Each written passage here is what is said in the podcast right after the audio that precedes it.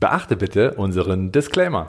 Und damit herzlich willkommen zu unserer Aktiencheck-Folge. Wir sind Philipp und Marcel von Modern Value Investing. Und heute gibt's ganz großes Kino, weil heute gibt es nicht nur vier Aktienanalysen, sondern wir hauen jetzt gleich auch noch die Aktie raus, die wir für unsere MVI Holding gekauft haben.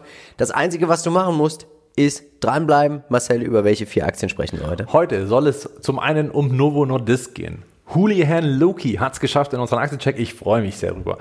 Dann natürlich die zwei, ich sag mal, schon im Fokus stehenden Unternehmen PayPal und Meta. Also dürft gespannt sein. In welches dieser vier Unternehmen bist du investiert? In Meta, PayPal und Houlihan Loki. Na, da fehlt ja eigentlich jetzt nur noch Novo. Aber was uns auf gar keinen Fall mehr fehlt in unserem Depot oder was dir noch fehlt vielleicht für diese Woche, sind unsere letzten Folgen. Ich habe nochmal mein Depot vorgestellt, es ging oder ein Update gegeben, mein Depot-Tagebuch. Es ging natürlich darum, kaufen, wenn Kanonen donnern. Das habe ich getan. Zwei Unternehmen im Tech-Bereich, schau dir das nochmal an. Es gab einen Chartcheck von dir, es gab einen Aktiencheck mit Shopify, Seed, Digital Turbine und The Trade Desk und dann natürlich nochmal unseren Depot-Rückblick aus dem Januar. Und jetzt eben gerade den Übergang nicht so gut hinbekommen. Jetzt haben wir natürlich noch eine Aktie, über die wir sprechen müssen. Die haben wir heute bei unserem Werbepartner, dem Sponsor der Folge Scalable Capital gekauft. Hier nutzen wir den Prime Broker. Welches Unternehmen, Marcel, haben wir gekauft? Ja, wir hatten ja E-Learning oder überhaupt Learning oder Bildung hatten wir gezogen. Das äh, machen wir immer. Branchen ziehen und dann aus der Branche ein Unternehmen raussuchen, welches dann eben in unser Depot wandert. Und hier ist es in dem Falle Check gewesen. Check aktuell günstig, sehr gute Quartalszahlen. Wir sehen es auch hier an dem Chart. Dann haben wir hier einfach eingegeben, ähm, ja, wie viele Aktien wir haben möchten. 26 Stück. Sind. 26 Stück. Die haben wir natürlich hier zu Top-Konditionen einfach mal gekauft weil wir auch langfristig überzeugt sind. Dafür vielleicht noch später bei einer anderen Folge mehr dazu. Und ja, geht natürlich sehr einfach. Ihr seht, es ist sehr übersichtlich und zack, ist ausgeführt der Kauf und dann haben wir eine weitere Aktie in unserem Depot. Ging eigentlich ziemlich einfach wieder, ne? Auf jeden Fall. Deswegen stellen wir euch auch den Link oder dir den Link zu deinem neuen Scalable Depot in die Show Notes. Und nichtsdestotrotz, Marcel, schau, ich mal, schau dir mal an, was wir hier heute mitgebracht haben. Ja, eine Check-Aktie. Ah. Und was passiert mit dieser Check-Aktie? Diese Check-Aktie kannst du haben und tatsächlich haben wir eine Möglichkeit gefunden, dir, anstatt wie es bei anderen Finfluencern ist, dass sie dir das Geld per PayPal schicken und du kaufst dir dann selber die Aktie. Nein, wir werden dir es ermöglichen, dass du diese Aktie selber in dein Depot kriegst. Und was ist hierzu wichtig, damit du an der Verlosung teilnimmst? Also ganz einfach. Abonniere unseren Kanal, aktiviere die Glocke und schreib uns einfach ein Feedback in die Kommentare, vielleicht zu Check oder auch hier zu diesem Aktiencheck. Und Marcel, jetzt fangen wir direkt an. Wir starten, oh, nochmal Feuerwerk. Natürlich wünschen wir auch viel Glück. Und jetzt fangen wir an mit Novo Nordisk und sie sind auf die Entwicklung, Herstellung und Vermarktung von pharmazeutischen Produkten spezialisiert. Hier sind sie ganz klar im Bereich Diabetes und Fettleibigkeit positioniert, muss man einfach so sagen. Also das ja, sie sind eigentlich so auch so, so ein kleines Evil-Depot. Ne? Also jeder sagt, alles was Schlechtes für den Menschen, das kann man eigentlich mit Novo Disc spielen. Natürlich eine ganz schlimme Krankheit, muss man auch sagen. Auch Fettleibigkeit, beides sehr schlimme Krankheiten hier an dieser Stelle. Sie konnten trotzdem überzeugen mit ihren Zahlen. Gewinn plus 13 Prozent. Das kann sich sehen lassen bei so einem Dickschiff, ne? Ja, eben. Das ist äh, ziemlich äh, hervorragend, wie ich finde. Gerade auch, wie du schon sagst, ein Dickschiff. Und gerade bei Dickschiffen ist es nicht so oft der Fall, dass man auch, ich sag mal, so gutes Wachstum erzielt. Daher Hut ab vor dieser Entwicklung und äh, so freut sich natürlich auch jeder Anleger. Schauen wir uns an, wo werden eigentlich die Umsätze erzielt? Du siehst es, 86,4 Prozent sämtlicher Umsätze werden im Bereich Diabetes und Fettleibigkeit erzielt. Dann Biopharma, Biotech, hier übernimmt man auch immer mal kleine Spezialisten aus diesen Bereichen. Steht für 13,6 Prozent der Umsätze und Marcel, wir haben ein Schlachtschiff, was hier weltweit unterwegs ist, oder? Genau, absolut. Also gerade mal so 45 Prozent sind aus den United States. Dann äh, haben wir natürlich noch 26,8 Prozent EMEA. Auch da ein schönes Delta nach wie vor. Ja. Rest der Welt 14,1 Prozent und China auch mit 11,4 Prozent nochmal einzeln aufgeteilt. Was hier natürlich auffällt, sind die hohen Deltas bei Rest der Welt und China. Und hier sieht man, und das muss man wirklich mal ganz kühl betrachten, ganz emotionslos, sieht man natürlich dort, wo der Wohlstand so ein bisschen nach wie vor, also immer stärker, also relativ stärker wächst, in vielen Ländern, gerade auch in China, sieht man auch, dass diese Volkskrankheiten, Diabetes, immer höher ein Thema werden. Und das erkennt man eben hier auch ein bisschen sehr an diesen äh, Wachstumsraten, weil natürlich auch hier ja, Überkonsumierung durchaus ein Thema ist. Und das ist natürlich auch ein großer Markt für Novo Nordisk. Schauen wir uns mal den Trader Fox Qualitätsscore an. 14 von 15 Punkten. 15,75% Rendite im Schnitt in den letzten 10 Jahren inklusive Dividenden. Das kann sich sehen lassen. Ein wahrer Dauerläufer. Ja. Schöne Treppe. Und man scheint jetzt auch wieder zu Umsatzwachstum gefunden zu haben. Und was ganz wichtig ist, es gibt ja Dividendenaristokraten. Aber Novo Nordisk ist einer der wenigen Gewinnaristokraten. Was bedeutet das? Die letzten 25 Jahre ist es Novo Nordisk gelungen, jedes Jahr kontinuierlich seine Gewinne zu steigern. Und da kann man nur sagen, Hut ab, wenn man so etwas bereinigt schafft. Ja, stell dir mal vor, du bist der Manager, der es dann das erste Mal schafft, es leider nichts oder nicht schafft. Hm, da musst du bitter, ordentlich oder? die Dividende erhöhen und Aktien zurückkaufen, um deine Aktionäre zu befriedigen. Schauen wir uns dieses Fundamentale einfach mal an. Wir sehen die Umsätze enorm. Fast verdoppelt in zehn Jahren. Ist auch alles in dänischen Kronen, nochmal vielleicht ja. dazu zu erwähnen. Ne? Ist also nicht in Dollar, sondern in dänischen Kronen. Schau dir mal diese Bruttomarge an. 83 Prozent, das kennen wir doch nur ja, von Tech-Unternehmen. Software, ja. Software ja. as a Service oder. Und hier ist es einfach Insulin as a Service. Die operative Marge von 37 Prozent auf 41 Prozent. Mal haben wir sogar 45 Prozent. Gewinn je Aktie, er zieht kontinuierlich an. Die Dividende wird im gesunden Maße erhöht. Wir sind immer unterhalb der 50 Prozent. Aktien werden zurückgekauft, der Buchwert legt zu, der operative Cashflow legt zu und auch der freie Cashflow. Alles legt hier zu. Ich wundere mich eigentlich, warum ich diese Unternehmen nicht im Depot habe. Das geht mir auch gerade so. Also unglaublich, eigentlich oder? traurig, dass man es noch nicht im Depot hat und äh, müsste man eigentlich mal reinlegen. Was sagt der Chart? Ja, die gibt jetzt nicht so viele Chancen her aktuell im Chart, wie ich finde. Also ist natürlich auf einem hohen Niveau geblieben. Ja, also es ist schön angestiegen in den letzten Jahren äh, oder Monaten auch und jetzt erstmal in einer Seitwärtsphase gefangen, recht volatil für die Verhältnisse von Novo Nordisk. Also das äh, kann durchaus auch wieder ein bisschen abflachen. Und jetzt, äh, ich sag mal, in der Range, wenn man dazu kauft, kann man da durchaus mal warten, vielleicht noch auf einen Rücksetzer. Ist schwer zu sagen, aber letzten Endes äh, werden wir auch gleich nochmal drauf kommen, dass man wahrscheinlich auch blind kaufen kann. Schauen wir uns den TAM an, den Total Addressable Market. Und das ist es hier auch wieder. Nach Schätzungen der Internationalen Diabetes Federation wird die Zahl der Diabetiker weltweit bis 2025 um mehr als 50 Prozent ansteigen. Das ist nicht mehr viel. Von 246 Millionen auf 380 Millionen. Da sieht man, der Wohlstand nimmt zu, wie du es schon gesagt hast, ganz nüchtern betrachtet. Und Novo Nordisk agiert damit in einem der schnellst wachsenden Pharmamärkte der Welt. Ja. Genau, also sie haben Produkte dort, sind etabliert ja. und können die Probleme zumindest äh, eingrenzen, leider nicht komplett lösen. Heilbar ist es leider nicht, aber so natürlich erträglich. Und hier hat man einen riesen Markt vor sich und ähm, ja, wer kennt eigentlich nicht irgendeinen Diabetiker? Ja, leider, ne? Leider, na klar. Schauen wir uns die Peer Group an. Hier haben wir Johnson Johnson, Roche und Lilly mit dabei. Und Eli Lilly und Novo Nordisk haben hier tatsächlich den Markt brutalst ausperformt. Ja. Das ist das Schöne, wenn man wieder PurePlay hat. Hier sieht man wieder so ein kleines Konglomerat, Johnson oder großes Konglomerat Johnson ja. und Johnson, dass es hier doch immer Abschläge gibt, Markt deutlich outperformt. Ich finde persönlich, wenn man hier investieren möchte, sollte man das auch nicht über einen ETF machen. Tatsächlich würde ich ja auch auf die, gerade, ich meine, stabiler als Novo Nordisk kann es ja fast nicht werden. Also muss man ja einfach Unglaublich. Sagen. Schauen wir uns den Lebenszyklus an. Klar, wir haben hier ein reifes Unternehmen, aber wenn wir hier sehen, wie groß der TAM werden soll und selbst wenn er sich nicht verdoppelt, also dann ist es trotzdem hier ja ein, ein, also nicht verdoppelt, um 50 Prozent wächst, ist ja, es hier trotzdem klar. ein enorm Riesenmarkt, den man hier beackert und es wird immer, immer mehr. Und ich glaube auch in so einem, da ist man ja schon fast auf Monopolgröße, wenn man solche Margen hat, die kommen nicht von irgendwoher. Da hat man gute Produkte zum guten Preis, in einer guten Qualität. Man hat seine Rohstoffe im Griff. Man hat auch gesehen, während Covid, es ging nicht runter. Sie haben keine Zulieferprobleme. Sie sind hier einfach ein top robustes Unternehmen. Und hier spielen ja auch mehrere, ich sag mal, mehrere Trends in die Karten. Also zum einen natürlich, wie schon angesprochen, der Diabetikermarkt ja. wird leider größer, weil halt mehr Menschen krank werden in diese Richtung. Dann natürlich auch der erwachsene Wohlstand. Man kann sich mehr und mehr leisten. Ist auch in der Gesundheitsversorgung ja. ein großes Thema. Das heißt, auch der Markt, der schon aktuell da ist, wird mit mehr Kunden für Novo Nordisk natürlich geschlossen. Und der demografische Wandel ist am Ende auch noch was, weil natürlich mehr ältere Leute, die mit der Problematik natürlich äh, konfrontiert sind, konfrontiert leider. sind, leider, wird das Ganze natürlich auch für Novo Nordisk weiterhin spannend sein. Schauen wir uns mal die SWOT-Analyse an. Eine Stärke ist natürlich ganz klar der Fokus. Genau, ja. Also wir haben also sind ein Pure Play, sie sind so spezialisiert, dass sie genau dieses Problem lösen bzw. Ähm, angehen können und äh, das ist natürlich eine Riesenstärke, weil es wird ja auch am Markt gut gespielt, dass man eben da konzentriert ist. Aber es ist natürlich auch gleichzeitig eine Schwäche, weil riesigen Wettbewerber. Ja. Es gibt äh, vielleicht auch Möglichkeiten, mal eines Tages Diabetes komplett zu heilen, wenn möglich. Wer weiß das schon? Ja?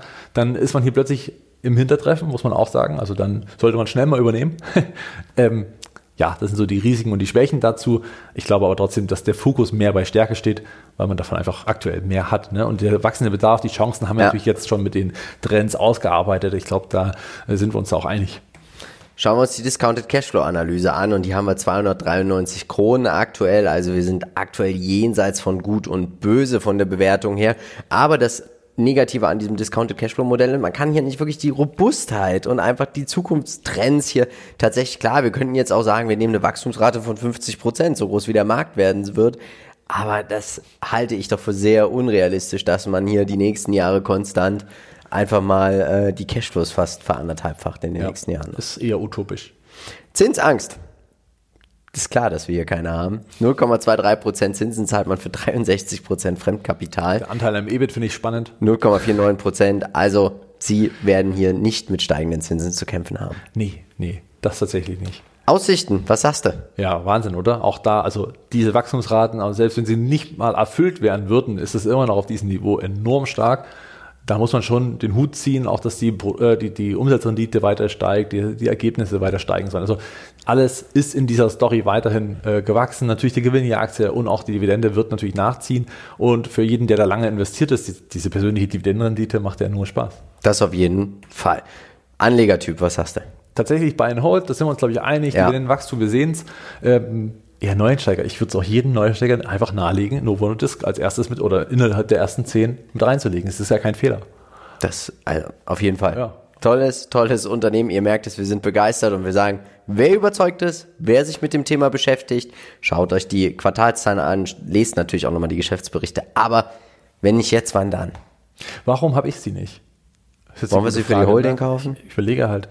Könnte man machen, das ist recht machen stabil. Wir? Gut. Aber wir haben ja noch keinen Geburtstag und nichts. Also das ist Egal, ja inflationär, wir was wir machen. Wir machen es. Wenn wir sagen Neueinsteiger und wir haben es nicht, dann würden wir ja gegen uns sprechen. Ja. Novo Nordisk kommt nächste Woche in die MVI Holding und wir machen schnell weiter mit dem Aktienpodcast. Worüber haben wir gesprochen? Ja, spontan sind wir auf jeden Fall. Ähm, es gab Grill, dein Depot haben wir uns wieder angeschaut, also ein Community-Depot, was wir unter die Lupe genommen haben. Diesmal war äh, Basti dabei, äh, ein langjähriger Freund von mir und ich freue mich, dass er sein Depot uns vorgestellt hat. Tolles Depot. Und ich glaube, es ist ein sehr tolles Depot geworden. Also da gerne mal reinschauen und ich glaube, da kann man auch viel lernen, vor allen Dingen auch dann, wenn man relativ frisch an der Börse ist, einfach ja. aushalten können dass er gerade auch jetzt ein Riesenthema ist, das wird äh, da auf jeden Fall mit deutlich. Und er hat zwei tolle Depots, Dividenden, Dividendenwachstum und ein Tech-Wachstumsdepot oder ein Wachstumsdepot. Hervorragend, schöne Asset Allocation, gefällt uns doch sehr, sehr gut. Ja. Und jetzt wirst du erfahren, ob uns Julian Loki gefällt. Dir bestimmt, Tatsächlich. weil du bist investiert. Also, was machen Sie und ich überweise das Geld für Novo Nordisk. Gut, okay. Gut, Mach das mal in der Zeit. Also Houlihan Loki. Für viele noch gar kein Begriff. Ist auch kein allzu großes Unternehmen bisher. Aber sie sind eben eine Investmentbank, was man, ich sag mal, es gibt viele Unternehmen, ja, also da äh, ist jetzt nichts, was das heraussticht, aber sie sind eben spezialisiert auf die Geschichten Fusion und Übernahmen die Kapitalmärkte an sich natürlich, die Restrukturierung von Unternehmen, die natürlich finanziell nicht so gut dastehen, die sich eben neu auf die Beine stellen müssen. Äh, Stichwort TUI würde ich jetzt mal so sagen, ja, hier äh, wäre vielleicht auch mal nötig. Die ähm, ja, Beratung natürlich auch, strategischerseits, aber eben auch von den Bewertungskennzahlen her, wenn man das übernehmen möchte. Also hier spielt man ganz stark den Trend, dass die Märkte sich weiter konsolidieren. Natürlich auch jetzt mit steigenden Zinsen interessant dass man einfach, ich sag mal, viele Unternehmen auch schauen müssen. Wir sehen es auch ganz häufig jetzt Übernahmen, die getätigt werden. Kleinere, größere, mittelständische Unternehmen werden einfach übernommen und all das braucht Beratung. Das kann man nicht einfach mal so aus der Kalten machen und da kommt Houlihan Loki ins Spiel. Sehr, sehr spannendes Unternehmen. Wie gesagt, die, äh, das Case, was ich dahinter sehe, ist einfach A, die steigenden Zinsen, dass man natürlich grundsätzlich bei Übernahmen auch immer irgendwo eine Beratung benötigt wird, dass man sagt, hier, äh, was muss ich tun, worauf müssen wir achten, wenn wir die Übernahme tätigen. Ähm, natürlich auch die ganzen Problemfälle, diese Zombies, die es am Markt gibt. Und davon ja. gibt es äh, reichlich viele, gerade auch in der Niedrigzinsphase. Wenn jetzt die Zinsen steigen, werden hier einige unter die Räder kommen. Und davon gehe ich eben weiter aus. Deswegen Houlihan wird hier wahrscheinlich weiter ein starkes Wachstum erzielen können, weil viele Unternehmen einfach in eine so finanzielle Schieflage geraten werden, dass sie hier tatsächlich auch die Abwicklung oder die Restrukturierung vor sich haben. Ich sage nur Peloton. Da haben wir ja jetzt schon mal die Hälfte der SWOT-Analyse schon mit dabei. Machen wir weiter. Was sind die aktuellen News? Wahnsinnszahlen. Also man Unglaublich. Muss es, man muss es so sagen, das sind unfassbare Zahlen, wenn man überlegt, dass man den Umsatz von 888 Millionen schafft. Ja. Und das übertrifft um 224. Das ist halt einfach unfassbar viel. Und da muss man schon sagen, Hut ab, natürlich auch beim Gewinn. Also es ist nicht so, dass es nur umsatzseitig bleibt, sondern ja. man kann das Ganze auch äh, schön monetarisieren, auch auf der Gewinnseite. Also Hut ab. Umsatzverteilung. Hier sieht man natürlich, Sie machen ja auch Investmentbanking, das muss man auch genau. sagen. 52,6 Prozent der Umsätze stehen dafür. Dieses Financial Restructuring, so kann man natürlich auch ganz klar Insolvenzen schön umschreiben, steht für 35,1 Prozent der Umsätze. Ja, aber Wahnsinn. Guck mal, also alle, ja, sorry. Auch die Deltas, man ja, sieht's ja. Die Deltas, 52 Prozent alleine von 20 auf 21. Ja. Klar kam ja Corona-Effekt dazu, aber ähm, wie gesagt, die niedrigen Zinsen und die Stimulus-Checks, die es überall gab, ähm, letzten Endes ist man hier eh, wir sehen es ja überwiegend in den USA tätig, dass man auch international richtig fußfest sieht man auch bei dem Wachstum, was möglich ist. Und ich glaube, das sieht man auch, dass da äh, richtig Musik da ist. Und ähm, dann gibt es noch eine dritte, ein drittes Segment. Financial and Valuation Advisory, Unternehmensberatung Beratung. würde ich im Finanzbereich zusammenfassen. Umsätze weltweit aber oh, schöne Deltas, also. Ja, erschreckend gut, ne? Schauen wir uns den Qualitätsscore an. 15 von 15 Punkten, fast 30 Prozent in den letzten sechs Jahren im Schnitt. Und auch hier, es gibt Dividende, KGV auch in Ordnung. Tolles Unternehmen, qualitativ sehr hochwertig. Auch aus der Marke Dividendenwachstum. Also sprich, äh, dadurch, dass der Chart natürlich so steigt, sieht es immer so aus, als hätten sie kaum Dividende mit einem Prozent. Aber mm. es ist halt viel, wenn man halt mal drei, vier, fünf Jahre unterwegs ist damit und vielleicht auch 15 Jahre. Wir sehen hier, die Umsätze legen zu. Mehr, fast verdreifacht seit 2014. Die Bruttomarge, sie legt zu. Die operative Marge ist doch schwankend, aber eher nach oben hin ausschlagend. Wir sehen, die Anzahl der Aktien steigt gleich. Payout Ratio sinkt jetzt wieder. Das heißt natürlich, wir haben mehr Earnings per Share. Das bedeutet, wir können mehr Dividende auszahlen, aber zahlen eigentlich weniger Dividende aus. Ich finde die Cashflows sehr schwankend, hat vielleicht auch viel mit dem Investmentbanking zu tun. Das ist auch der Grund, warum wir hier keine Discounted Cashflow-Analyse heute mit genau, meinem. Genau, diese Sondereffekte sind natürlich ja. auch marktabhängig und ich sag mal, Corona wird ja auch ein großes Thema mit haben, was ich sag mal eine gewisse äh, Schwankungsbreite mitbringt. Aber das Schöne ist ja, die Aktie hat, die bildet das überhaupt nicht ab, also ja. Schwankungsbreite. Schauen wir uns den Chart an. Ja, super Aufwärtstrend, also vor allem auch in den letzten Monaten muss man sagen, auch seit 2020 richtig schöner Anstieg. Man sieht, dass die Aktie so langsam richtig ins Fahrt kommt und äh, man könnte denken, die ist ja völlig überbewertet, aber ich glaube, wir werden gleich sehen, dass es gar nicht so schlimm ist. Tam, wie groß ist der Finanzmarkt? Wie groß ist der Markt für Unternehmensinsolvenzen? Hat man ja schon oft bei anderen Banken, ne? das ist im Prinzip schwer einzuschätzen, deswegen glaube ich, Wahrscheinlich ein aktuell steigender Markt. Ein steigender Markt ist es, definitiv. Schauen wir uns die P-Group an. Wir haben uns hier aufs Investment Banking konzentriert. Morgan Stanley, T. Rowe Price, Goldman Sachs, aber Hoodie Loki 100% in den letzten zwölf Monaten. Ja. Ein ETF damit gibt es aktuell nicht, wo sie in nennenswerter Form mit dabei sind. B. Riley Financial würde ich hier noch mit ansprechen, mm. die ebenfalls auch in diesem Bereich mit tätig sind. Also nicht nur Investment Banking, sondern auch, ich sag mal, bei den Übernahmen und so ja. auch mit, ich sag mal, Strategiegespräche mitführen und ebenfalls von dem ganzen Trend und auch von den Zombies sicherlich einiges profitieren werden. Und deswegen ist es ein Riesenmarkt, der wird natürlich aufgeteilt auf mehrere Player. Schauen wir uns den Lebenszyklus an. Klar, sie sind schon bekannt, sie sind auch äh, drin, aber aktuell, glaube ich, haben wir hier wieder ein Wachstumsunternehmen. Mehr Wachstum als Reife, definitiv. Also man ist auch dabei, weiterhin ja. äh, ihre, die Fühler weltweit und auch auszustrecken, dass man eben hier mehr vom Kuchen abbekommt. Und das können sie halt auch. SWOT-Analyse, du hast es schon gesagt, du hast eigentlich deinen Investment Case hier schon, schon einmal umge umrissen. Genau. Einzige Schwäche, die man hier ausmachen könnte, ist natürlich die Konjunkturabhängigkeit. Aber tatsächlich dürfte das Geschäft natürlich mit diesen Restrukturierungen schlechter laufen, wenn es richtig gut läuft. Also wenn, wenn die Wirtschaft richtig boomt. Aber dann hat man natürlich auch nochmal dieses andere Segment natürlich mit Investmentbanking auch mit dabei, was dann natürlich auch, also. Genau, es gleicht sich halt aus, ne? Also ja, ein schöner Hedge. Man genau. hedgt sich selber. Also, also angenommen, die Stimulus-Checks und keine Ahnung, wie wir es jetzt gesehen ja. haben. Die Wirtschaft wird künstlich teilweise am Leben gehalten, auch natürlich dann auch dementsprechend äh, schlechte Unternehmen, die eben dann diese Beratung oder diese äh, strukturelle finanzielle äh, Umorientierung nicht nötig haben. Die Fans zurückgefahren, auf der anderen Seite läuft aber Investmentbanking super stark und wenn das mal wieder nicht ist, hat man halt die ganzen Übernahmen und ähm, gerade Übernahmen. Ich, das Ding ist, wir haben jetzt gerade durch diese vielen neuen Branchen, die es gibt, gerade auch im Tech-Sektor, ja. enorm viele neue Unternehmen, die dem Markt überhaupt beitreten. Und das sind auch viele, die nicht mal public am Markt dabei sind, sondern eben auch, ja. ich sag mal, in privater Hand sind. Und auch dort finden ja Übernahmen statt. Also wir sehen ja, Apple hat wieder einen AR-Spezialisten übernommen. War nicht an der Börse, hat man einfach gemacht. Und auch da wird man mit M&A-Tätigkeiten natürlich enorm äh, eine Vielzahl mehr haben. Es gibt also sehr viel mehr Unternehmen. Dieser Markt ist so im Wandel alle Trends werden gerade auch digitalerseits noch sich weiter konzentrieren müssen auf mehrere Einzelplayer. Übernahmen sehen wir gerade enorm viele. Das spielt alles in die, in die Karten für die nächsten 10, 15 Jahre aus meiner Sicht für Houlihan. Schauen wir uns die Zinsangst an. Man zahlt keine Zinsen aufs Fremdkapital. Also machen wir schnell weiter, weil Ängste kommen hier nicht auf. Wir sehen, die Umsätze sollen so ein bisschen Peak erreichen und dann stagnieren. Und wir sehen aber, der Gewinn hier Aktie soll dieses Jahr richtig hochschießen. Ne? Also man rechnet hier wahrscheinlich auch mit einigen Pleiten, gehe ich auch mit. Ja. Ähm, ich glaube, hier wird es einige aus der Bahn hauen. Ich glaube auch viele Unternehmen, von denen wir das noch gar nicht so, die wir auch auf dem Schirm haben, wo wir sagen, oh, finanzielle Schieflage. Ja. Also aus Deutschland, glaube ich, ist unser Top-Pick TUI, haben wir ja schon im Aktienpodcast besprochen. USA, Peloton, gute, gutes Beispiel. Aber Ja. ich sag mal klar, dieser Einmaleffekt jetzt gerade, wenn man überlegt, die Zinsen steigen und äh, Corona vorbei. Also sprich dann, wenn es jetzt mal äh, so ein bisschen zwei Trends, die so einen gewissen Das könnte schwierig werden. Ja, also da wird man diesen Einmaleffekt haben, den wird man vielleicht auch halten. Vielleicht wird man aber auch, wenn man so weiter äh, outperformt wie jetzt im letzten Quartal, dann äh, sind die Zahlen hier umsatzseitig äh, rechts auf zwei, äh, 23 und 24 eh nicht richtig. Ich könnte mir ja auch vorstellen, also wir haben hier nur zwei Analysten, die diese Schätzungen abgeben. Ich könnte mir auch vorstellen, dass man hier anfängt, dann auch mal Aktien zurückzukaufen. Das äh, wäre natürlich ratsam auf so einem Niveau, vielleicht noch ein bisschen warten, bis der Kurs wieder runterkommt.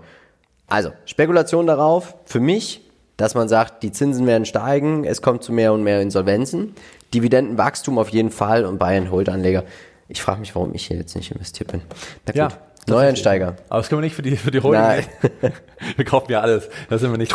Mensch. Nee, aber äh, tatsächlich würde ich sogar für Neueinsteiger sagen, einfach weil das Unternehmen ist eine robuste Geschichte. Äh, es ist offensichtlich sehr, sehr gut geführt, sehr, sehr zuverlässig Ja. geführt. So- Sonst würde man so eine Entwicklung nicht äh, aus der Kalten heraus sehen. Sie tauchen auch immer wieder in den Top-Wachstumswerten auf, äh, die TraderFox rausgibt. Also ich würde sagen, äh, hier macht man auch einfach nichts falsch in diesem Moment. Und man hat auch nicht so viel Schwankungsbreite. Ich würde tatsächlich einsteigen, wenn das KGV kleiner 17,6 ist und das ist es für die Zukunft gesehen. Deswegen könnte ich mir tatsächlich auch vorstellen, hier selber gerade mal eine Buy-and-Hold-Position aufzubauen.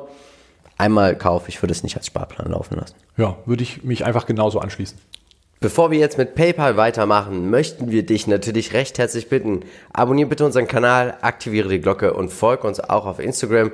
So supportest du uns am besten natürlich auch mit einem Like für das Video, aber natürlich auch für einen Kommentar möchten wir, oder um einen Kommentar möchten wir dich bitten, weil somit hast du natürlich auch die Möglichkeit, die erwähnte Check-Aktie zu finden.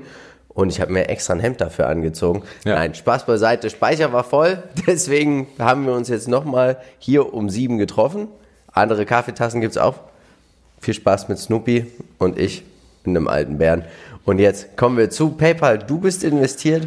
Deswegen lehne ich mich jetzt zurück und lass mich mal von dir bespaßen. Ja, Bitte. also äh, PayPal ist natürlich, ja, ich sag mal, wir kennen es alle ja als Zahlungsmittel natürlich auch unter Freunden. Daran verdient natürlich PayPal nichts, aber man kann natürlich auch PayPal im äh, Onlinehandel verwenden. Ich mache es mittlerweile auch sehr regelmäßig, muss Ja. ich zugeben. Auch im stationären Handel ist PayPal mittlerweile vertreten und sie, ich sag mal, sind auch weltweit schon mittlerweile dabei, haben starke Kooperationen auch in China, wo man durchaus auch Umsätze mit äh, herleitet und äh, hat da schon eine gewisse globale Präsenz, eine gewisse Größe, um einfach auch hier weiter ja, langfristig Erfolg zu haben. Ja, ich finde das auch beeindruckend, wie viel, also durch diese Nutzerbasis, diese Skaleneffekte, man sagt ja immer so Netzwerkeffekte und alles, und die haben sie natürlich, weil wir untereinander das Geld natürlich einfach kostenlos senden können. Genau, ja. Und somit ist es mir dann natürlich auch egal, ob am Ende ein, ja, ein Händler eine Gebühr bezahlt. Ja. Die, muss man ja auch tatsächlich sagen, relativ hoch ist. Also wir hatten es damals ja, dass man unsere Watchlisten zum Beispiel kaufen konnte für 1 Euro und von jedem Euro mussten wir, ich glaube, 49 Cent an Gebühr bezahlen. Das war schon relativ hoch, weil du natürlich auch so eine Grundgebühr hast und dann kommt ein äh, Provisionsbetrag oben drauf. Schauen wir uns die aktuellen News an. Der äh, Aktionär schreibt am 9.2., wenn nichts mehr geht, geht Krypto. Tolles Stichwort, tolle Überschrift, toller Slogan. Ja, Aber warum denn nicht auch weiter in die Breite diversifizieren? Und wenn einige Menschen natürlich wollen, natürlich auch in Krypto investieren. Ich bin in Coinbase, du hast auch teilweise immer mal ein paar Kryptowährungen in deinem Depot. Und ähm, deswegen macht es natürlich einfach auch Sinn, hier einen Bedarf mit einem Angebot zu decken und somit auch Geld zu verdienen. Ja, richtig, genau, weil natürlich hier auch die, ich sag mal, die ja, jeweiligen Gebühren auch höher sind. Ne? So kann man auch ich sag mal, ordentlich Geld verdienen, wie du schon richtig sagst. Und äh, Krypto- und Aktienhandel ist eben dann auch der Weg dahin, eine komplette Finanz-App zu erstellen Ja. für den Endkunden. Kommen wir zu den Segmenten und da sehen wir, dass 91,6% der Umsätze mit Transaktionen verdient werden und der ganze Service drumherum steht für 7,7%. Wenn jetzt das Delta fast um mehr als 10% höher ist, ja, als bei den Transaktionen, heißt es, dass mit steigenden Transaktionen man einfach mehr Probleme hat und mehr Service anbieten muss? Nein, ich glaube einfach, dass man hier eine geringere Basis hat und deswegen äh, das Wachstum natürlich zu einem höheren Delta führt. Ähm, ja, ich glaube, da gibt es äh, keinerlei, oder eigentlich nichts viel zu meckern. Ne? Die Transaktions, ja. das Volumen ist jetzt auch, ähm, ja auch sehr, sehr hoch gestiegen mittlerweile. Auch äh, da sind die Zahlen natürlich interessant. Und auch in den United States wird noch das meiste umgesetzt mit 53,6 Prozent und ähm, der Rest der Welt mit 36,5 Prozent, United Kingdom mit knapp 10. Überall ist das Delta sehr, sehr ordentlich nach wie vor und man wächst auf hohem Niveau immer schön weiter und hat natürlich auch hier noch die Chance weiter zu expandieren. Was ich mich gerade frage, werde ich versuchen, auch bis nächste Woche im Aktienpodcast herauszufinden. Sie verdienen an Transaktionen. Sie verdienen ja nicht an der Transaktion zwischen dir und mir. Genau. Hm. Also ist das wirklich nur Transaktionen, wo Sie auch Geld dran verdienen? Genau, das ist ja im Prinzip das ist ja diese, unglaublich. Also das, was sie raus, das ist ja der Innenumsatz, ne? das ist ja nicht ja, der Außenumsatz. Der Außenumsatz ist ja der, der, wenn ich jetzt über PayPal, keine Ahnung, bei irgendeinem Onlinehandel mm. bei Zalando bestellen würde, dann hätte ich jetzt vielleicht einen Warenkorb von 70 Euro und davon bleibt ja nur ein geringer Teil bei PayPal. Und das so äh, kumuliert das muss man sich ja mal vorstellen, wie sind viel 23 das ist. eben. Hier wird Boah. eine richtig große Summe ähm, hin und her geschickt und das Geld untereinander herschicken ist ja eigentlich das beste Marketing, was man machen kann. Hey, äh, hast du PayPal? Dann kann ich dir 1,50 für den letzten Kaffee ja. überweisen. Und dann sagt er so, hä, wie einfach geht das denn? Und dann machst du das irgendwie und dann hast du im Prinzip dann relativ schnell mal einen Kunden gewonnen, ohne wirklich was zu machen. Ja. Deswegen gibt es auch eine Durchschnittsperformance von 20,1 Prozent in den letzten sieben Jahren, deutlich den Markt geschlagen. Chapeau, gut gemacht, Qualitätsscore 15 von 15 sind hier rechtfertigt.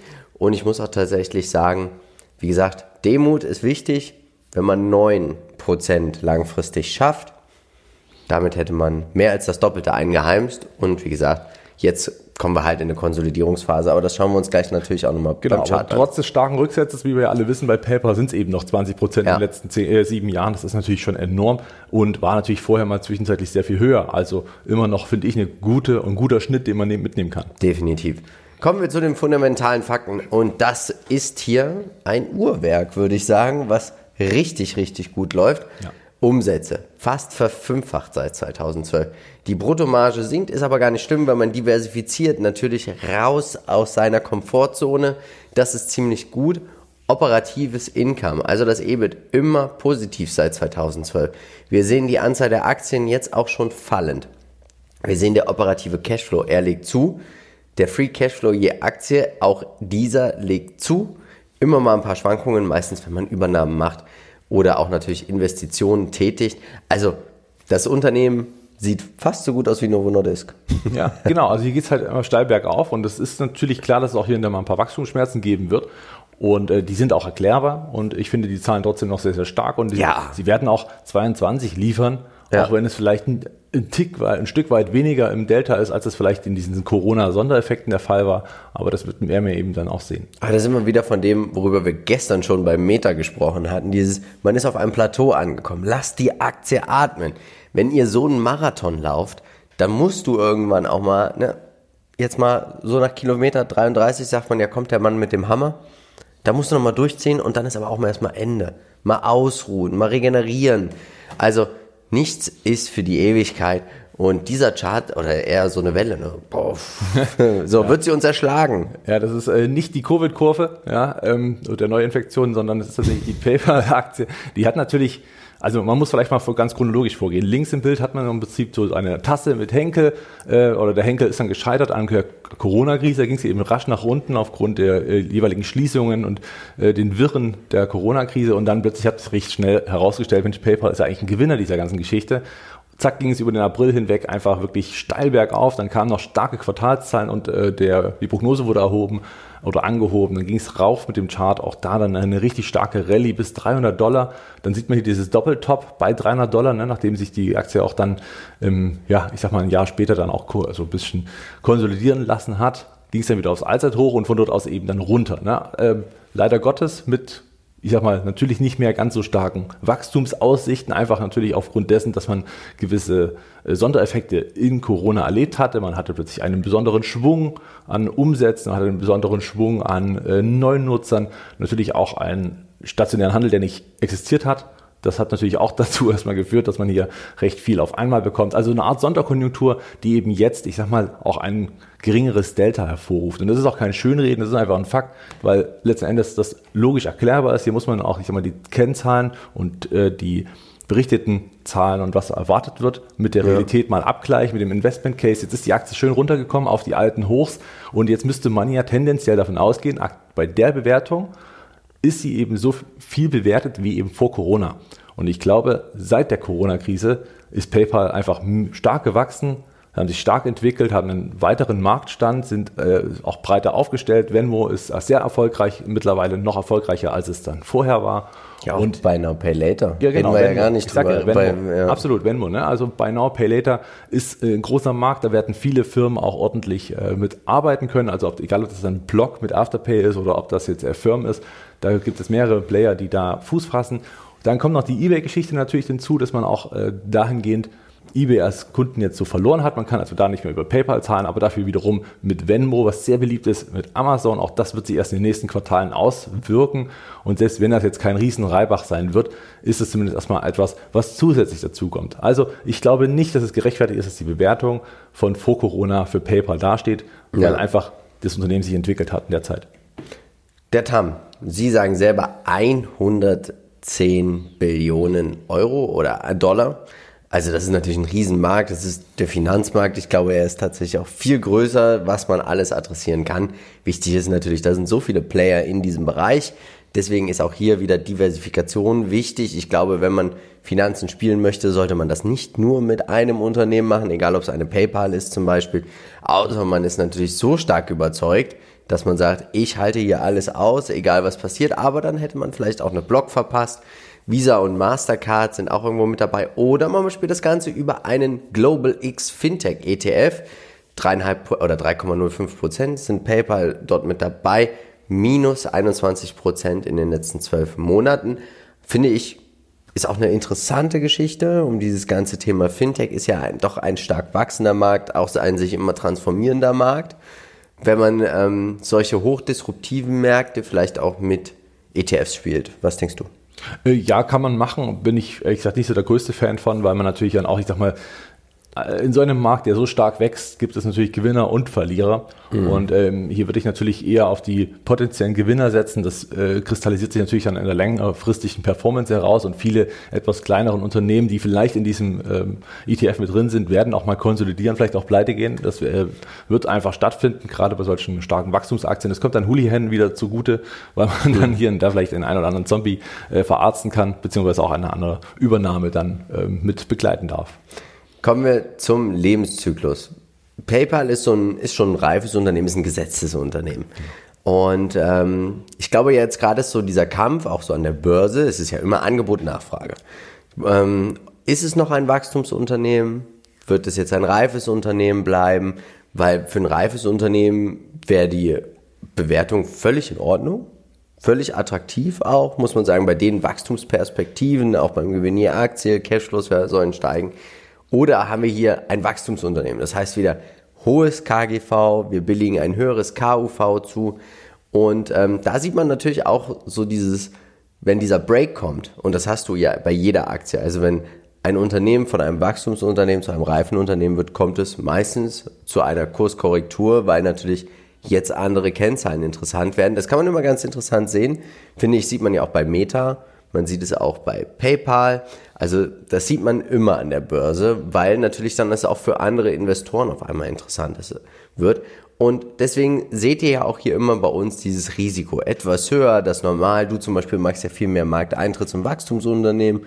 Ich mag mehr die reiferen Unternehmen, die nicht so stark schwanken zum Beispiel. Aber das finde ich, was wir hier gerade sehen, ist völlig normal. Es wird sich auch in den nächsten Quartalen dann wahrscheinlich entscheiden, Wachstum oder reif. Natürlich, wir haben es auch gesagt, sie wollen ja mehr als 20 Prozent beim Umsatz wachsen. Genau, 19 bis 22 Prozent sind Anbauraum ja. für das Jahr. Das ist halt immer noch sehr viel. Ja. Man darf nicht vergessen, trotz dieser Sondereffekte ist man ja schon ordentlich hochgelaufen in ja. Umsätzen. Und das überhaupt in dem nächsten Jahr, obwohl der stationäre Handel wieder eröffnet hatte, zu wiederholen, ist ja eigentlich schon mal eine ziemlich starke Sache. Dann dabei noch so stark zu wachsen, wie es 21 gelungen ist. Und für 22 immer noch über 20 Prozent Wachstum anzusehen, ist natürlich immer noch Wachstum. Und hier muss man ja eins festhalten, auch ich bin natürlich bei dir, also als Reiseunternehmen mittlerweile wahrscheinlich sogar relativ günstig bewertet, als Wachstumsunternehmen ja dann sowieso, weil natürlich höhere ähm, Wachstumsraten drin sind. Also eigentlich egal wo man es einordnen, es ist offensichtlich ein günstiges äh, Niveau, wo wir gerade ja. stehen und Na, auch bin, charttechnisch passt. Ich bin gespannt, ob, äh, ob es jetzt mehr Gewinnwachstum wichtig wird, weil bei reiferen ist ja KGV Gewinnwachstum oder KUV Umsatzwachstum. Da, also es wird eine spannende Aktie. Ich könnte mir auch vorstellen, dass diese Aktie trotzdem noch volatil sein wird in den nächsten Quartalen. Ja, das bis sich hier eine Richtung abzeichnet. Und Leute, wenn es ein reifes Unternehmen ist, und ihr seid weiterhin überzeugt, dann kauft nach, nutzt auch die Chance. Ja, also es ist nicht alles in Stein gemeißelt. Genau, der Markt spielt ja so in etwa so, es wäre jetzt PayPal am Ende. Ne? Als geht es hier rückläufig, als gäbe ja. es keinen schlechtere Margen also und sowas. Man ja. nimmt auch das vorweg, dass man fast ein Average Grower wäre. Man tut so, als würde gar kein Wachstum mehr da sein. Das ist natürlich Quatsch in meinen Augen. Äh, hier ist natürlich die Chance da, einfach nachzukaufen. Und äh, wenn alle gerade sagen, oh nein, PayPal, lass die Finger davon, würde ich gerade dann zugreifen. Und die Stärken sind klar, man hat einen Burggraben, den kann man nicht wegsprechen, auch wenn er natürlich nicht komplett äh, unersetzbar ist. Ja. Die Größe ist trotzdem da, äh, man hat die Kundenbasis, die wir ja schon angesprochen haben.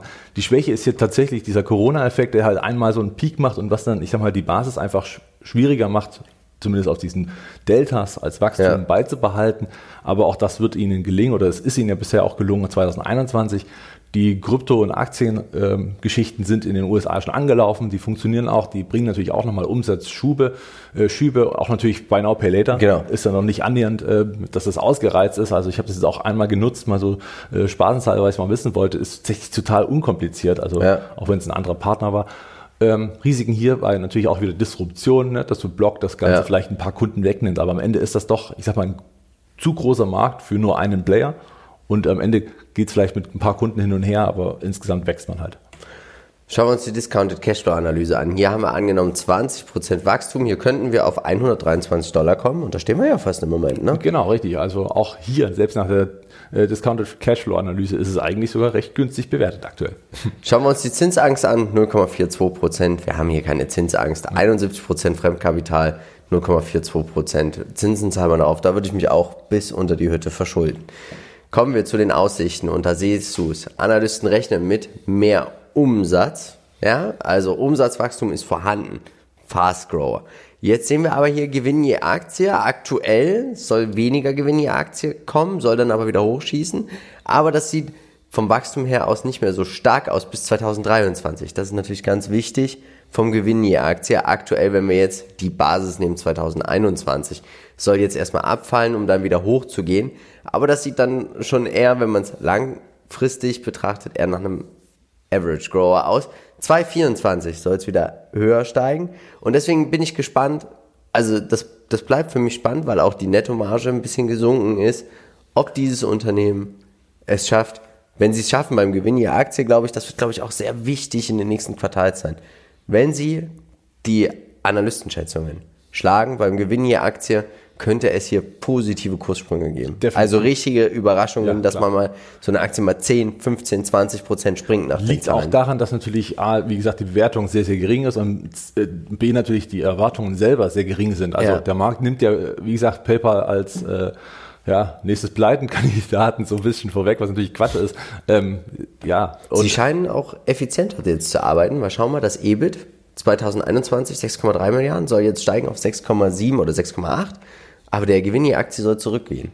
Also ja. sie scheinen Synergien zu erheben, sie scheinen effizienter zu arbeiten. Aktienrückkäufe könnten ja auch eine Rolle spielen. Genau. Ähm, hinzu muss man trotzdem sagen, der Gewinn je Aktie sind 90 Cent je Aktie, die zugelegt werden von 22 zu 23 und äh, auch fast wieder 90 Cent äh, von 23 auf 24. Also das ist am Ende trotzdem noch rein prozentual vom Gewinn je Aktie eine ordentliche, ordentliche Steigerung. Ne? also es ist ja nicht so, dass wir hier von ein paar wenigen Prozenten sprechen, dass man hier von 3,19 auf 3 20 oder 25 gehen, sondern eben tatsächlich auf 4,27. Also das ist immer noch ein ordentlicher Gewinnanstieg und das hat mit Average Grow auch nichts zu tun. Naja gut. also 33 Prozent oder dann auch danach sind es vielleicht immer noch knappe 25. 19 dann nur noch. 19, also es ist ja trotzdem noch deutlich über dem, was es ist. Also auch hm, nur dann, wenn man das natürlich erreicht, das ist wichtig, das muss man erreichen, keine Frage. Vielleicht kann man es aber auch übertreffen.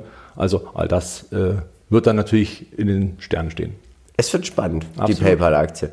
Ich bin der Meinung, Buy and Hold, diese Spekulation, wenn man sagt, es ist ein günstiger Average Grower, sie werden positiv trotzdem noch beim Gewinnwachstum überraschen oder sie sind ein viel zu günstiger Fast Grower. Achtung, es hört sich jetzt natürlich nach einer Win-Win-Situation an. Ne? Ja. Ich sage positiv, günstiger Average Grower, du sagst positiv, günstiger Fast Grower. Trotzdem bergen Aktien immer Risiken mit Klar. sich. Ja. Ähm, wir können wieder völlig falsch sein hier mit dem ganzen Thema. Du musst dir deine eigene Meinung bilden. Schreib uns gerne in die Kommentare deine Meinung zu PayPal. Wie gesagt, jeder, der kommentiert, hat auch die Chance auf eine Check-Aktie, die es tatsächlich im De ins Depot gibt. Aber natürlich könnt ihr auch alles andere in die Kommentare schreiben. Was denkst du? Ja, absolut. Also äh, bei ein Hold, klar, es ist natürlich erstmal eine gewisse Spekulation dahinter, dass man das Wachstum auch so beibehält, wie man es zumindest ankündigt, dass man da nicht auch noch unten drunter liegt. Das wäre natürlich dann wieder Gift für die Mehr oder für den Markt, für die Aktie. Ja. Äh, High Growth sehe ich immer noch, weil einfach überall noch zweistellige Wachstumsraten äh, deutlich übertreffen. Also wir reden auch nicht von 11 Prozent, weshalb ich das absolut äh, in Ordnung finde. Und ein Jahr Gewinnrückgang, wenn man ein bisschen investieren muss, halte ich für absolut normal in äh, dem operativen Geschäft. Schauen wir uns das Fazit an. Buy and Hold für jeden, der überzeugt ist, der auch dieses Erlebnis einfach mal haben möchte zwischen, ja, was jetzt hier passiert mit dem Unternehmen. Für mich persönlich ist es aufgrund der Unsicherheit aktuell kein Kauf. Ja, und ich weil denke, du ja schon in anderen Playern in dem Genau, ich bin auch bei Block, bei Visa mit dabei. Ähm, wer sagt, er ist überzeugt, da sage ich ganz klar, einmal Kauf und würde keinen Sparplan machen. Alternativ könnte man natürlich jetzt auf diesem Niveau auch überlegen, jetzt mal einen Sparplan zu starten. Ja, äh, beziehungsweise ich würde es tatsächlich, also Buy and Hold absolut, also es gibt eigentlich nichts, was gegen das Unternehmen spricht, langfristig halte ich jetzt für absolut utopisch. Äh, Einstieg, wenn der Boden gebildet ist, dieser Abstieg jetzt gerade erst so auf einem schönen Niveau, auch auf einer guten Unterstützung, auf, ähm, ich sag mal, ist ein guter Punkt, um einzusteigen, wobei ich natürlich trotzdem warten würde, bis dieser, äh, ich sag mal, dieses Tief nochmal getroffen wurde, Ja. dass dann, ich sag mal, auch eine gewisse Stabilisierung reinkommt und vielleicht auch eine erste Tendenz nach oben wieder äh, zeigt, dann könnte man dort mit einem Einmalkauf durchaus reingehen, einfach damit man einen besseren Hebel nach oben hat. Ist ja fast eine Verdreifachung bis zum Allzeithoch. Ja, es ist. Kommen wir zu Meta. Du Ja. bist Aktionär. Das ist richtig. Erleuchte uns. Ja, naja, klar. Also Meta, ne? äh, die Muttergesellschaft von Instagram, von Facebook, von ähm, na, WhatsApp natürlich und natürlich auch im Bereich Virtual Reality und Metaverse, wie auch der Name ja schon sagt, sehr, sehr ja, groß aufgestellt. Schauen wir uns die aktuellen News an. Nach dem Crash steht eine Neubewertung an Netflix versus Meta, schreiben The Motley Fools. Finde ich ganz interessant, dass man, da ist auch wieder dieser Punkt, dass man jetzt sagt, Fast Grower, AD, Average Grower, Hallo. Ähm, das ist immer ganz wichtig. Peter Thiel ist aus dem Board auch ausgetreten, weil er sich mehr konzentrieren möchte auf den Wahlkampf in den USA. Genau. Der Republikaner, er will Trump unterstützen. Genau, er ist Unterstützer von Trump und in dementsprechend, dementsprechend hat er jetzt andere Sachen zu tun und ist ja auch völlig in Ordnung und äh, legitim, wenn er das so möchte. Ich bin trotzdem auch gespannt. Auch hier haben wir, finde ich, wieder diesen Kampf. Average Grower, Fast Grower bei Meta. Äh, wirklich, wirklich spannend. Wir sehen, die Family of Apps steht für 98,1% sämtlicher Umsätze. Realty Labs, das ist das ganze Thema VR, Metaverse, schon für 1,9%. Hier werden die Deltas definitiv sehr interessant.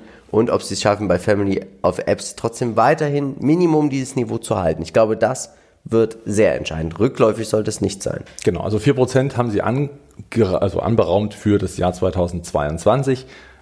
Ich gehe stark davon aus, dass das das übertreffen wird. Warum gehe ich davon aus? Weil man einfach sieht, dass die Werbebranche nach wie vor enorm am Wachsen ist. Also wir haben es bei Digital Turbine gesehen, wir haben es bei Alphabet gesehen, wir haben es selbst bei Amazon gesehen, die 10 Milliarden Umsatz alleine mit Werbung machen.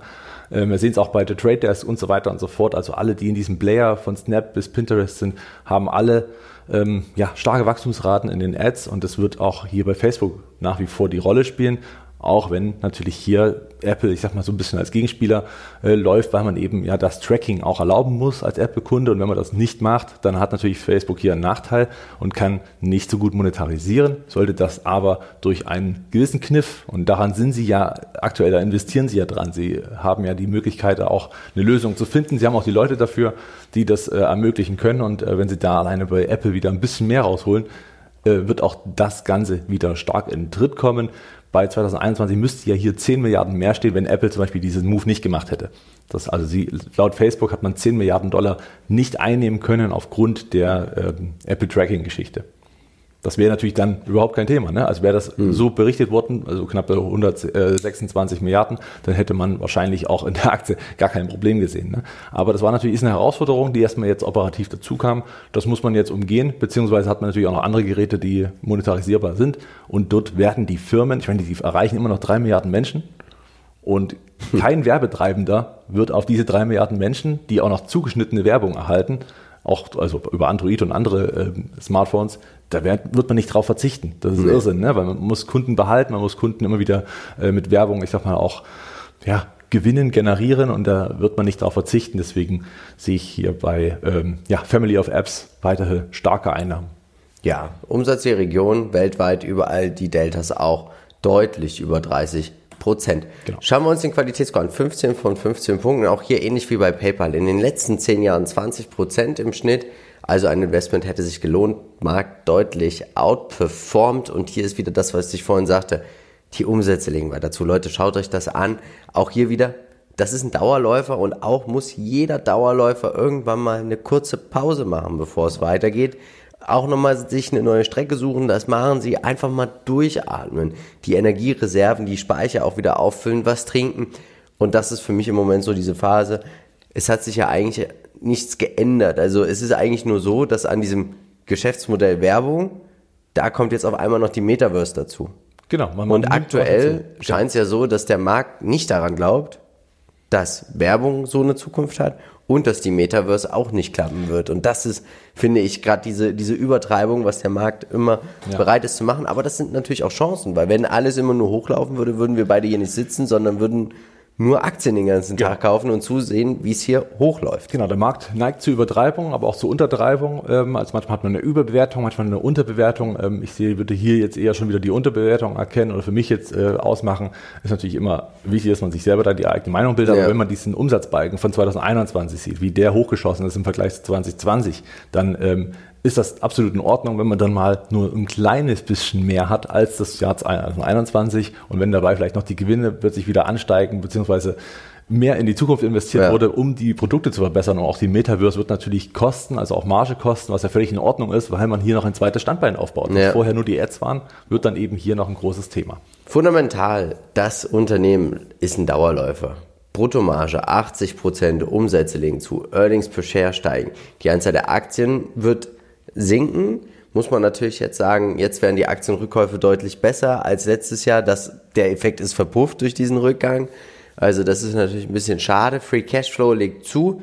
Ähm, ich würde mir wünschen, dass man mehr aktivistische Aktienrückkäufe macht. Da gibt es Unternehmen, die machen das sehr gut, zum Beispiel die Tabakkonzerne, die sind da aber natürlich auch geübt. ähm, ich würde mir wünschen einfach, dass man jetzt sagt, Jetzt müssen wir los. Auch eine Teamviewer. Sehr schlau zu sagen, jetzt, genau. wo es gekracht hat, muss man rein. Nicht immer auf den Top kaufen. Natürlich, das macht eine Apple auch, aber Apple kommt ja fast gar nicht mehr runter.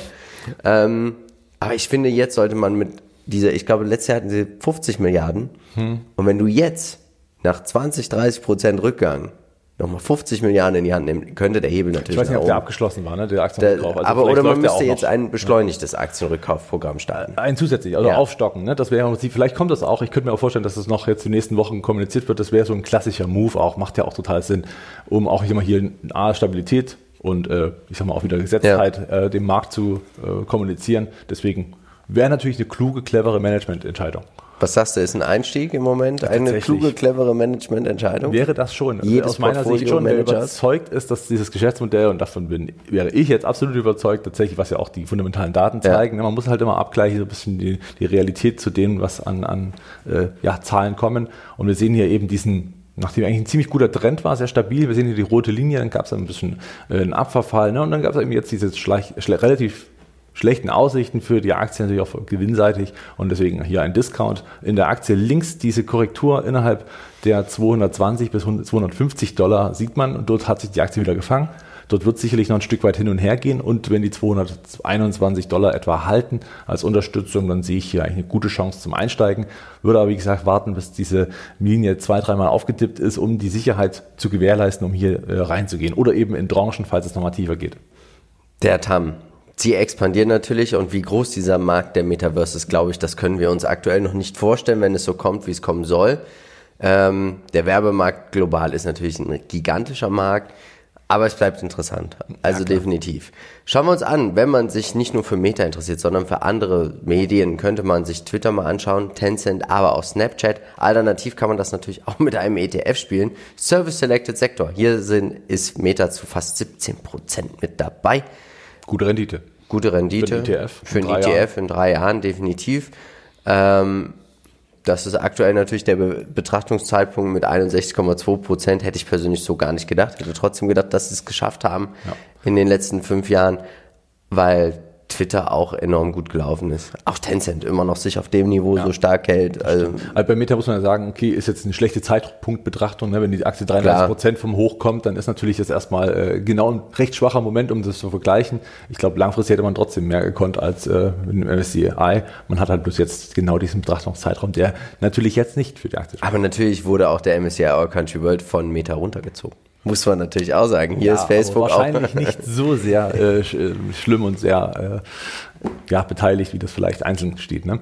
Äh, Wachstumreife, das ist eine ähnliche Diskussion wie PayPal, muss man sagen. Also ja, man könnte vermuten, aufgrund, dass man jetzt vielleicht mal ein Jahr nicht so sehr wächst, weil man eben an bestimmten Problemen oder Herausforderungen arbeiten muss, dass man eben runterkommt, dann hätte man aber mit 16 KGV für das nächste Jahr dann durchaus auch ein sehr, sehr gute reifes gute Unternehmen. Chance, also selbst ja. als reifes Unternehmen wäre es dann ein günstiges Unternehmen, wie wir es bei PayPal schon gesehen haben. Vom Burggraben müssen wir nicht großartig sprechen. Das ist klar, die Skaleneffekte sieht man äh, in den letzten äh, Jahreszahlen alles, ne, also wie man das hochskalieren kann. Und ähm, ich denke, dass man auch schnell wieder zu Umsatzwachstum kommt. Gewinnwachstum kann man wahrscheinlich hier erstmal rauslassen, weil man natürlich viel investieren muss in die Metaverse. Gehört sich einfach so, es macht auch Sinn, da nicht zu sparen, weil das Rennen oder der Kuchen wird jetzt gerade erstmal, naja, ausfindig gemacht. Der wird auch nicht ja. mal verteilt, der wird erstmal, was ist denn da eigentlich alles möglich? Ne? Aber ich finde es eigentlich ganz cool, dass man das auch jetzt so an der Börse sieht. Sie sagen, wir sind jetzt, wir wachsen vom Umsatz her nicht mehr so stark und dass dann auch die Börse einfach sagt, okay, dann wirst du jetzt auch mal ein, also das kann ja wirklich mal sich über nur über paar Quartale ziehen und dann geht's wieder hoch. Ja, genau. Und ähm, wer diese Fantasie hat und spielen möchte und an der Börse ist, hat man ja immer einen Investment Case. Und wenn man jetzt sagt, mein Investment Case ist, Meta wird wieder ordentlich Umsätze, Wachstum, also Umsatzwachstum haben, die Margen werden sich auch nochmal verbessern. Ja. Rule of 40 wird wieder erfüllt. Dann ist das hier ein Schnapper. Absolut. Das sehe ich nämlich auch so. Das also, ist, äh, also ist ein dickes Angebot, ein Dauerangebot aktuell. Wichtig genau. ist natürlich, das kann von heute auf morgen dann auch vorbei sein, aus dem Supermarktregal genommen werden. Aber wichtig ist auch, dass du deine eigene Meinung dir bildest bei solchen ja, Situationen, die man natürlich hat. Schreib uns gerne deinen Investment Case auch mal in die Kommentare. Würde mich mal interessieren, weil ich muss ehrlich sagen, ich würde, glaube ich, jetzt eher Meta kaufen als PayPal. Okay. Das wäre jetzt so tatsächlich, also so sehe ich es. Mhm. Für mich, ich muss ja noch eine kurze Schwäche auch noch mit anmerken, ist tatsächlich, dass Mark Zuckerberg da für mich einfach, klar, der, der hat das Unternehmen gegründet, aber ich würde mir einfach wünschen, weil er auch stark immer in der Kritik steht, dass er da ein bisschen mehr vorgeht dagegen und positiv vorgehen. Also zum Beispiel ein Co-CEO sich zu holen, wie zum Beispiel Mark Benioff das von Salesforce gerade macht. Das bringt einfach nochmal frischen Wind, eine andere Perspektive mit rein. Ähm, Bill Gates hat das damals auch gemacht, Jeff Bezos auch bei Amazon. Und das ist einfach so, ich finde, klar, er ist auch noch viel jünger, muss man auch sagen, aber ich finde, es wird auch mal Zeit, ähm, dass man das alles ein bisschen professioneller macht und er da nicht, er ist ja schon der, er, er entscheidet ja alles alleine durch, durch diese Aktionärstruktur, die man hat, das muss man auch einfach sagen. Und ich finde, er muss da ein bisschen mehr auch auf die Aktionäre zugehen und einfach ja, es muss ein bisschen professioneller werden. Ja, wobei ich äh, glaube, die, also er hat schon die, die richtigen Leute an seiner Seite. Ne? Also wenn man CFO betrachtet und auch die anderen Positionen sind das schon sehr, sehr kompetente Leute. Ich glaube, hier kann man sie, äh, ich sag mal, auch heranführen, dass man wirklich so eine Art Co-CEO Ja, er braucht einen Sparringspartner. Ja, er braucht einen, an dem er sich mal aufreiben kann. Ja, ja und das ist natürlich schwierig. Kann, ne? Genau. Ja. Wo er immer Fehler oder ein paar Probleme eher erkennt. Ne? Und, ja. Äh, ja, aber nichtsdestotrotz, sie haben ein Monopol und äh, das lassen sie gerade richtig raushängen, indem sie eben ankündigen, ja. na, hier in Europa können wir auch einfach mal zurückziehen. was würde das hier ja. machen? Ne? Also nur mal das Gedankenspiel durchzugehen, das machen sie natürlich nicht. Das ist eine reine leere Drohung. Das wird natürlich nicht passieren. Aber ähm, ja, plötzlich sind die ganzen Influencer hier in Europa. Was machen die denn alle? Oh Gott. Hilfe. Was mich natürlich auch interessieren würde, ist, wir haben ja gesagt, Apple hat jetzt Facebook knapp 10 Milliarden gekostet. Sie sagen selber in ihrer Bilanz, sie haben ungefähr 10 bis 15, 14, 13 Prozent Fake-Accounts. Wenn man die jetzt alle sperren würde, wie viel Umsatz würden sie dann verlieren? Weil trotzdem wird ja die Werbung ausgeliefert. Würde das bedeuten, wir würden einen Umsatzrückgang von 10% erleben? Ich äh, weiß nicht, wie lange Fake-Accounts an sich aktiv sind. Relativ lang. Also tatsächlich sehr lang. Ja, und wenn es, ja, ist, ist eine gute Frage, ne? Ist halt schwer. Weil die Werbung schwer. wird ja ausgeliefert. Also das müsste man, vielleicht wird auch das diskontiert.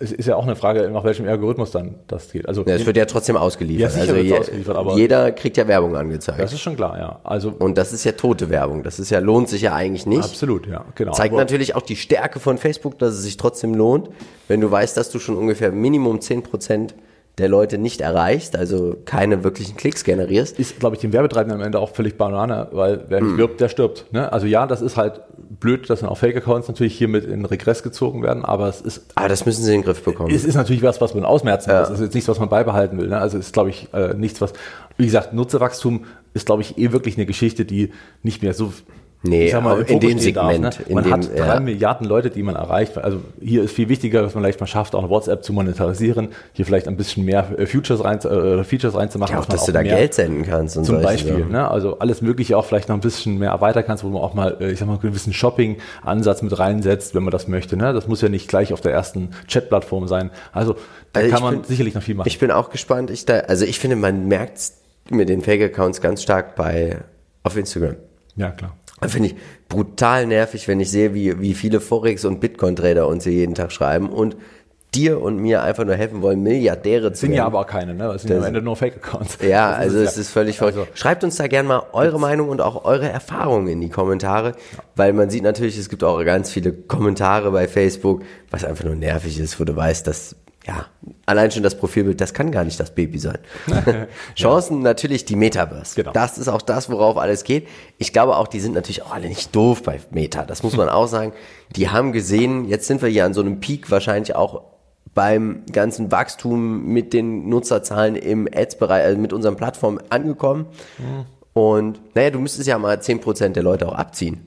Ja. Mit den Fake. Also das ja, ist, ich glaube, gesagt, das es geht ist, nicht, also ich glaube, es geht dem weniger darum, Ja, aber sie sagen ja, sie wachsen noch von der Nutzerzahl. Nochmal, es geht nicht unbedingt darum, dass man jetzt hier äh, die Nutzerzahl jetzt auf 10 Milliarden kriegt. Das wird wahrscheinlich Nee. nicht der Fall sein. Ne? Also man weiß, man hat da natürlich bei Nutzerwachstum eine gewisse Grenze erreicht, also auf diesen drei äh, Kanälen. Man wird nicht organisch, äh, anorganisch wachsen können, weil man großartige Übernahmen nicht gebilligt bekommt, rein ähm, äh, technisch. Jetzt hat man aber die Möglichkeit natürlich, dadurch, dass man eh schon im AR-Bereich ist, mit Oracle, äh, mit Oracle, mit, äh, mit Mhm. Oculus. Oculus, danke. Äh, mit Oculus hat man eh schon vor einigen Jahren ähm, Kompetenz reingeholt, die die Metaverse ermöglichen.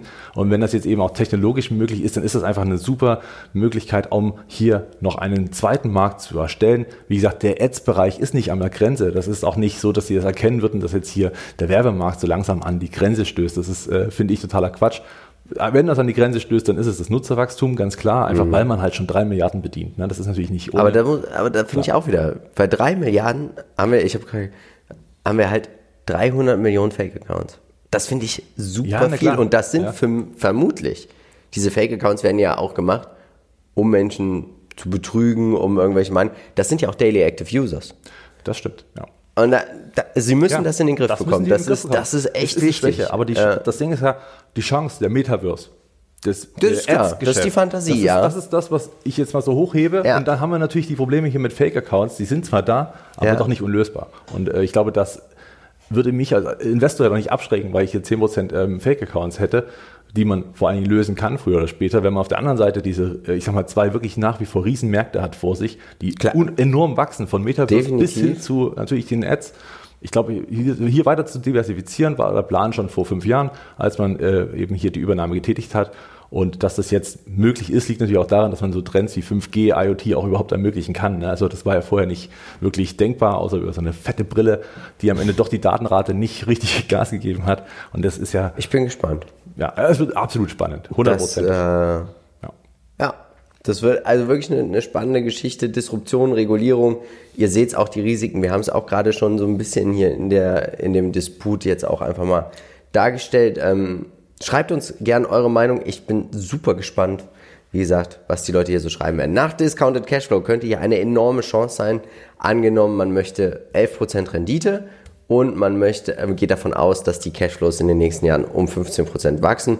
Könnte ich mir tatsächlich auch vorstellen, dass das hier so klappt. Vielleicht nicht die Free Cashflows, weil man jetzt viel investiert, aber die operativen Ja, genau. Cashflows. Zinsangst haben wir nicht. Man zahlt keine Zinsen auf das Fremdkapital und die Aussichten, Analysten gehen davon aus, dass die Umsätze zulegen werden. Die Earnings per Shares sollen auch ab 2023 wieder. Sieht ein bisschen aus, auch so vom Gewinn je Aktie wie, Wie PayPal. genau. exakt. Ähm, auch hier haben wir, aber was wir nicht haben, ist, dass das EBIT jetzt nicht zulegen soll. im Vergleich bei, zu PayPal. Es wird auf jeden Fall interessant. Ich bin der Meinung, Buy and Hold, wer überzeugt ist. Wer wirklich sagt, Mensch, hier, das ist eine Chance für mich. Alternativ natürlich auch eine Spekulation, dass sie das mit den Fake-Accounts wirklich in den Griff bekommen, dass die Metaverse sich so durchsetzen wird, dass auch ihre Metaverse sich so durchsetzen wird.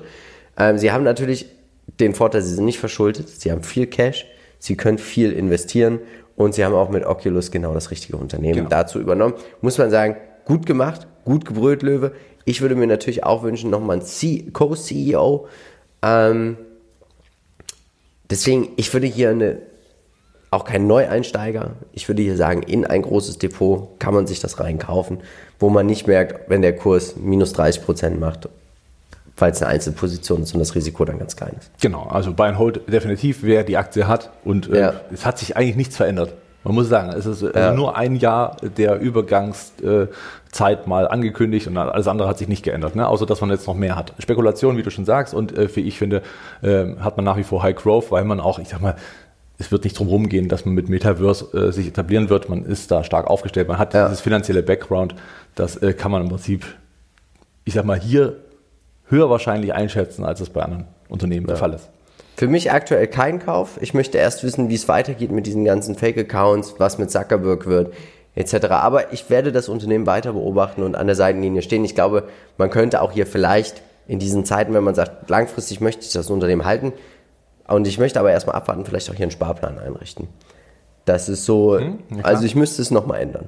Ja, ja, Sparplan wäre vielleicht auch so gar nicht so schlecht. Äh, Buy and Hold für mich absolut. Ich überlege sogar nachzukaufen, wobei natürlich hier meine Position schon eine relative ja. Größe hat. Da muss man natürlich immer vernünftig bleiben. Auch hier würde ich wieder warten, Boden wirklich bebildet, ne? also mehrere ja. Bestätigungen dieser, dieser Tiefs. Und dann auch mit einem Einmalkauf macht schon durchaus Sinn, wenn man dann doch wieder merkt, so, ah, wir wachsen doch stärker als erwartet. Dann äh, hat man natürlich dann relativ schnell mal diesen Upside, den man bekommen könnte und den man verpassen könnte, wenn man nicht schon mit einem Fuß drin ist. So, wer Apropos. darf es als nächstes sein? Folgt uns auf Facebook, also komm in unsere Facebook-Gruppe. Schreib uns auch gern bei Instagram oder auf Instagram. Es sei denn, du bist ein Fake-Account. Ja, genau. Bitte nicht, bitte nicht schon wieder Bitcoins und Forex.